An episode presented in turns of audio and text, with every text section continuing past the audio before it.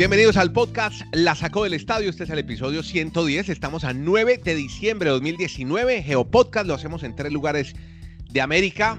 En Norteamérica está Kenneth Garay en Bristol, a quien saludo. Hola Kenneth, ¿qué más? Feliz semana, ¿cómo anda? ¿Cómo te va, mi estimado Andrés Nieto Molina? Un abrazo a usted, Dani, a todos. Bueno. Eh, les cuento que iniciando semana con mucho frío.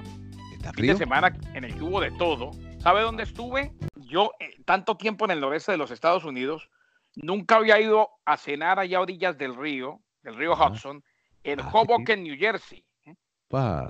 La, la ciudad donde nació Frank Sinatra. Por ahí estuvo Dani también. bien, Eh, ¿Se fue a cenar copa de vino? Pues, Chechi se lo merecía, ¿no? A mí me tocara que que yo a tomar copa de vino en Hoboken, por ahí me tocaba meterme bajo un túnel debajo del tren. eh, eh, no, sí, eh, Hoboken, Hoboken es cariñoso.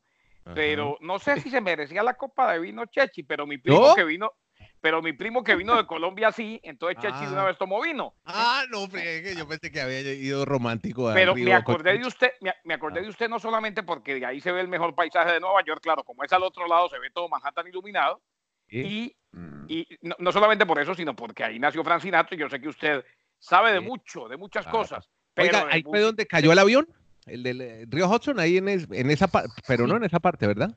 Eh, creo que fue cerquita, ojo, Sí. es- esa misma pregunta hicimos el fin de semana y no fue exactamente ahí, pero un poquito más, poquito más allá, o sea, sí, claro, ahí en el Hudson. ¿no? Claro, claro. Bueno, muy bien, está también con nosotros Dani Marulanda, él está en el Retiro Antioquia, yo soy Andrés Nieto Molina. Dani, y vamos a empezar hablando, hermano, de una vez con la noticia deportiva, yo creo que del- de, esta, de este cierre de año. Está obviamente ligada con la Agencia Mundial Antidopaje que ha vetado la bandera y el himno de Rusia de los Juegos Olímpicos y otros eventos deportivos durante cuatro años. Lo que no me queda claro, Dani, es, y lo saludo una vez, ¿esos eventos incluye la Copa del Mundo? ¿Cómo está? Así es, Andrés. Saludos, Kenneth. Pues desde el 2015 se destapó la olla, por así manifestarlo, con el tema del atletismo de los rusos. Y desde esa época empezaron a, a excluirlos de eventos de Juegos Olímpicos. Y acá ya la noticia que sorprende es que incluso también está el fútbol implicado para el tema de FIFA. Anuncian la, la- digamos, las agencias de prensa que tanto para los Olímpicos de 2022 de Qatar no estarían los rusos. Pero Ajá. yo quedo todavía ahí con el interrogante y creo que Kenneth también nos va a hablar al respecto porque hay mucha competencia para los rusos en el fútbol y la FIFA siempre se ha manejado, digamos, como una entidad supraestado. O sea, no ha tenido en cuenta muchas decisiones de, de lo que tiene que ver con temas de dopaje porque ellos tienen Ujú. sus propias reglas. Entonces, a mí me extrañaría que no permitan a los rusos jugar ni eliminatoria, ni Pero la euro y lo excluyan de hacer- todo. Hay que hacer una salvedad, Kenneth, es que los rusos no van a poder hacer tampoco campeonatos mundiales de deportes olímpicos, pero hay algunos atletas rusos que sí están limpios, que sí pueden competir en torneos Sí. importantes. Compiten sin himno y sin bandera. Claro, Exacto. uno siempre quiere representar a su país. Muy triste hacerlo, pero obviamente ellos son deportistas y están trabajando en un proceso, en un desarrollo deportivo y no lo pueden parar por esta decisión que se ha tomado. No, y es que no nos olvidemos una cosa, eh, eh, ya lo han hecho en varias ocasiones, Exacto. eh, competir de esa manera, y no nos olvidemos de una cosa, eh, hay una mentira muy grande en el mundo del deporte y es que los olímpicos siguen siendo amateur.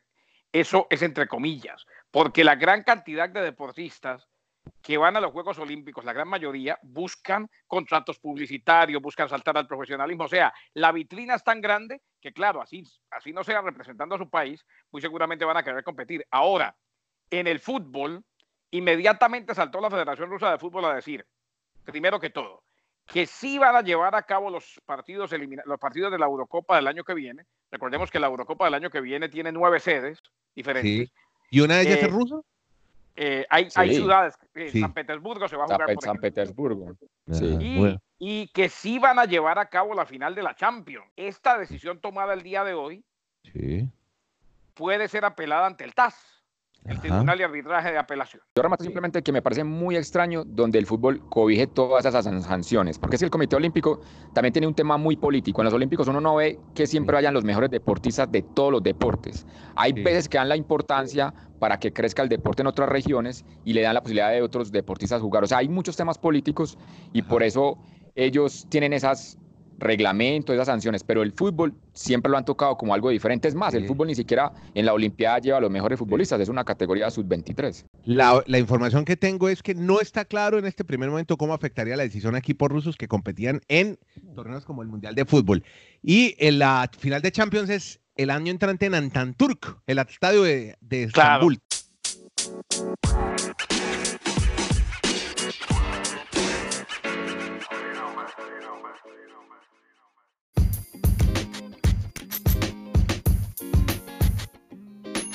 Vea, más bien hablemos de un evento que me encantó, fue esa pelea de boxeo. Yo me acordé mucho de ustedes porque me hablaron mucho de la pelea y yo dije, no, hay que verla en Riyadh, la pelea en Arabia Saudita, donde Anthony Joshua ha retomado nuevamente. Lo que no sabe la gente es que el que le ganó Andy Ruiz era campeón de. ¿Cuántos, ¿Cuántas coronas tenía? Tres, ¿no?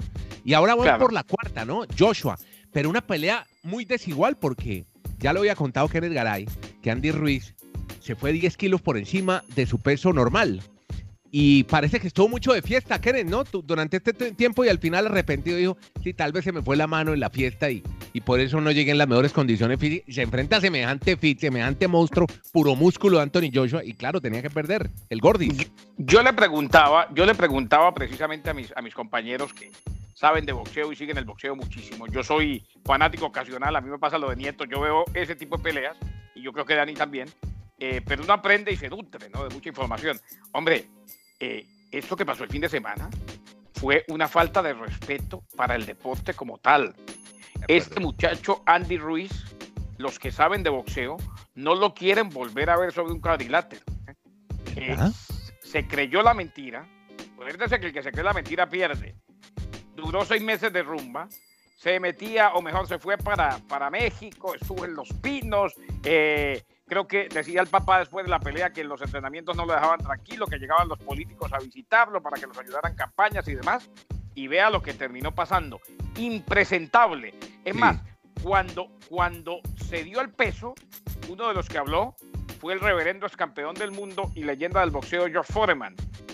Y dijo, este muchacho lo noquean. No lo noquearon, porque Anthony Joshua no, en realidad no le hizo mucho daño, pero lo podían haber quedado sin ningún tipo de problema porque con ese peso era muy complicado pelear. ¿eh? Era mucho, era muy fácil que lo bailaran, era muy fácil que lo hicieran correr durante el o por el cuadrilátero durante toda la pelea. Pero Joshua corrió toda la pelea, porque fue juego de piernas, él mismo lo dijo. Por, eso, y en ese, esto fue vieja escuela. ¿Sabes qué me pareció mucho lo de Mohamed Ali? Así peleaba Ali.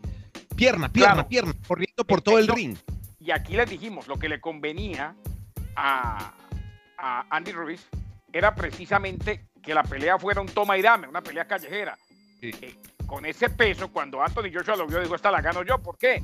Porque en ese juego de piernas, primero que todo, que nunca va a ganar Andy Ruiz. Y con ese peso menos. Las piernas se cansan a los cuatro rounds. Se murió de nada, como se dice Andy Ruiz. Es que a mí hizo nada por la pelea.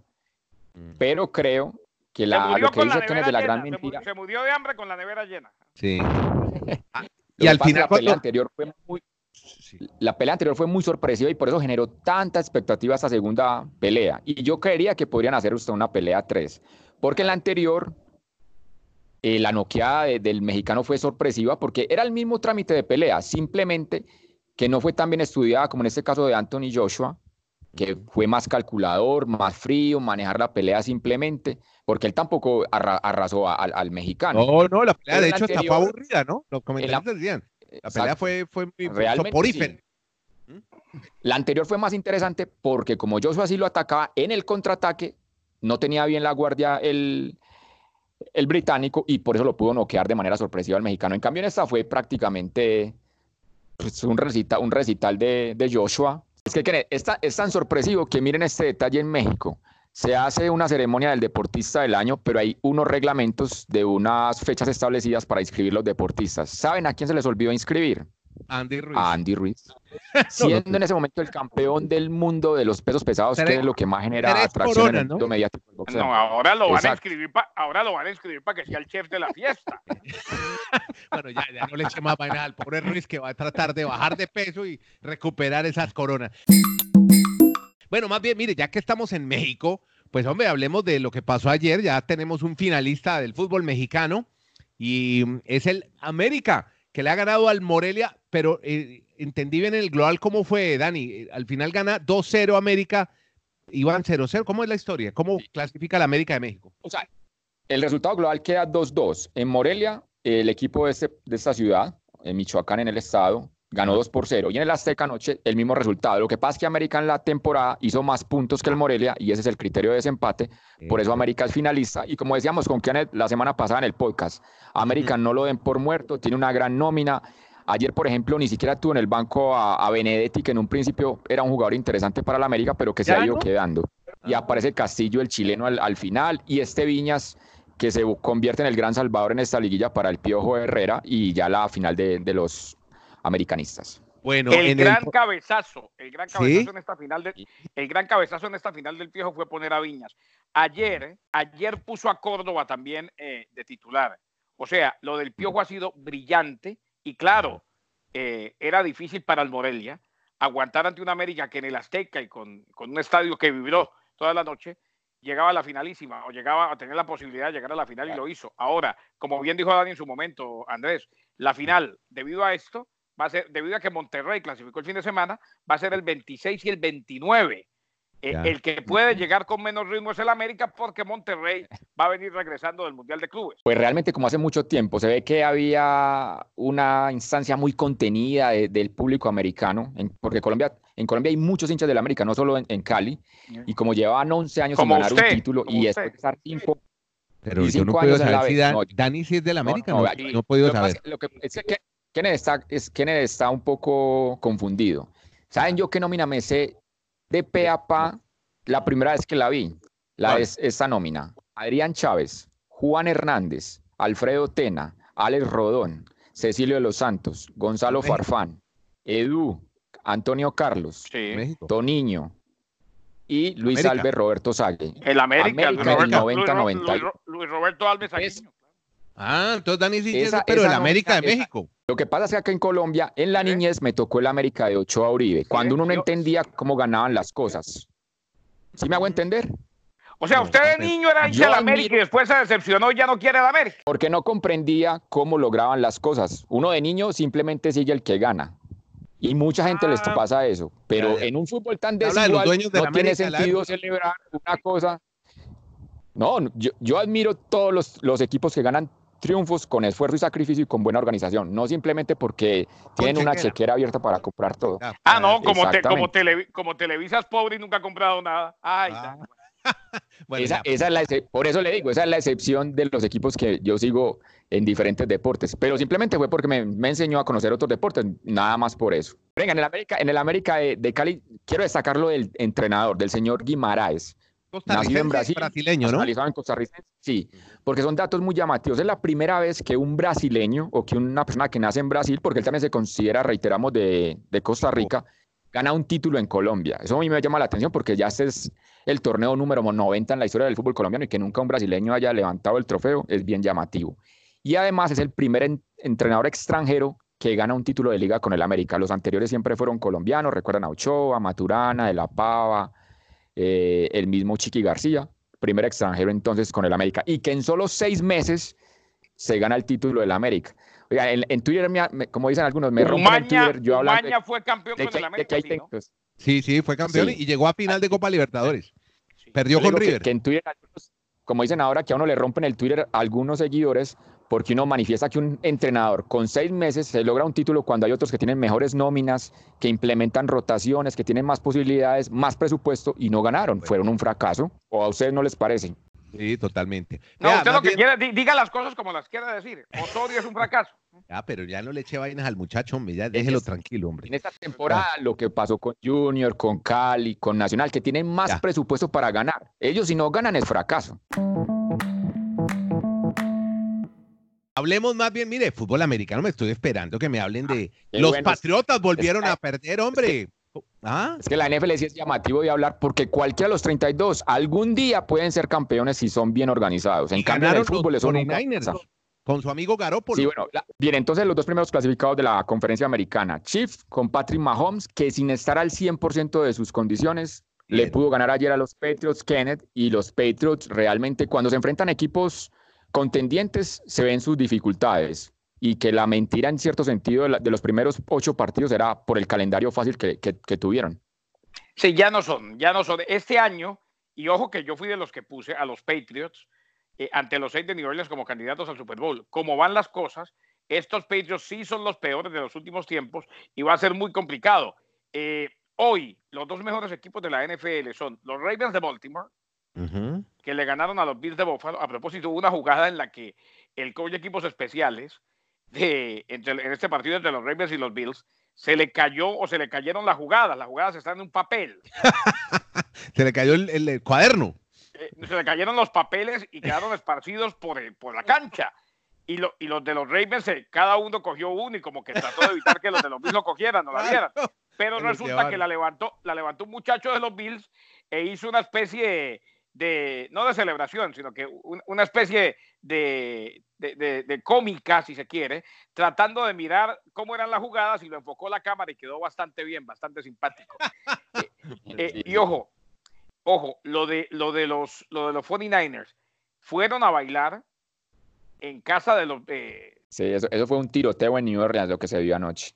O ayer en la tarde mejor. Y dijimos antes del partido, eh, vamos a ver de qué están hechos estos 49ers, mm. porque iban a, iban a la casa de, los seis de New Orleans al Mercedes Superdome, al Mercedes Superdome mejor, y resulta que eh, el enfrentarse en un tiroteo contra Drew Brees y los seis en New Orleans, generalmente lo terminas perdiendo. Ayer me mm. parece que estos 49ers sacaron patente de grandes y ratificaron que son un equipo contendiente.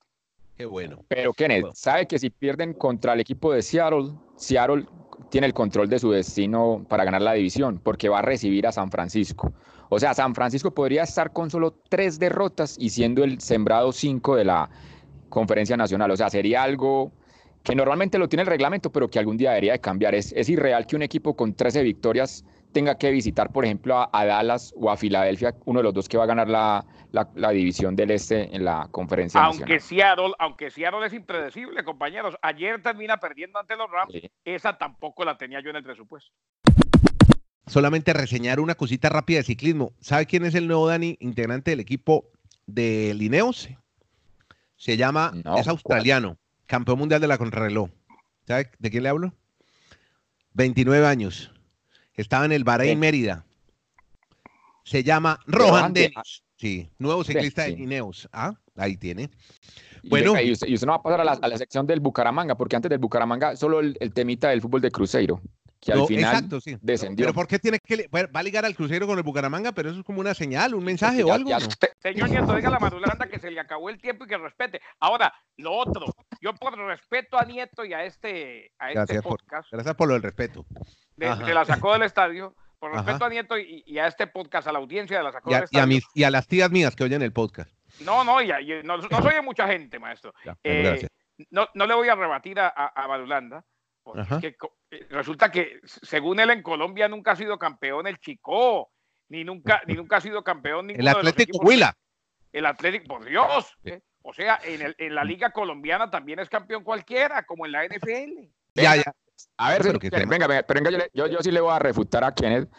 Porque pasa eso en Colombia porque se juegan torneos cortos. Si los torneos no fueran de cuatro meses, acá nunca habría esos campeones. Solo ganarían los que tienen más presupuesto. Y en esta década, el único de la B que ganó fue el Tolima y ahora el América. De resto, analicen y verá que han sido los, los equipos que nunca han descendido. O sea, la diferencia siempre es abismal en presupuestos en el fútbol, en, en las ligas locales. Ahí está. Eh, ya pasó la vaca, despáchese con sus 10 segundos de Bucaramanga, Kenny, para despedir. Este muchacho es muy terco. El lateral Harold Gómez, 10 segundos del Bucaramanga, eh, Harold Gómez, se nos va. Otro que se nos va. Otro. Nueva, incorporación del Deportivo Cali. Se nos van y se nos van y se nos siguen yendo. Y el señor Oscar Arias, presidente del Bucaramanga, nada de nada. O sea, como que incorporaciones pocas, muy pocas. Allá arriba en el norte, mucho frío. Aquí desde Santiago de Chile, más al sur, casi que son 10 mil, 11 mil kilómetros, estamos separados, pero nos une este podcast, la sacó el estadio. Y en la mitad, y está en la mitad, Dani Marulanda en el Retiro Antioquia. Gracias a mañana, mañana Andrés, Andrés, mañana Dios mediante seguiremos con la cantaleta de la Champions League.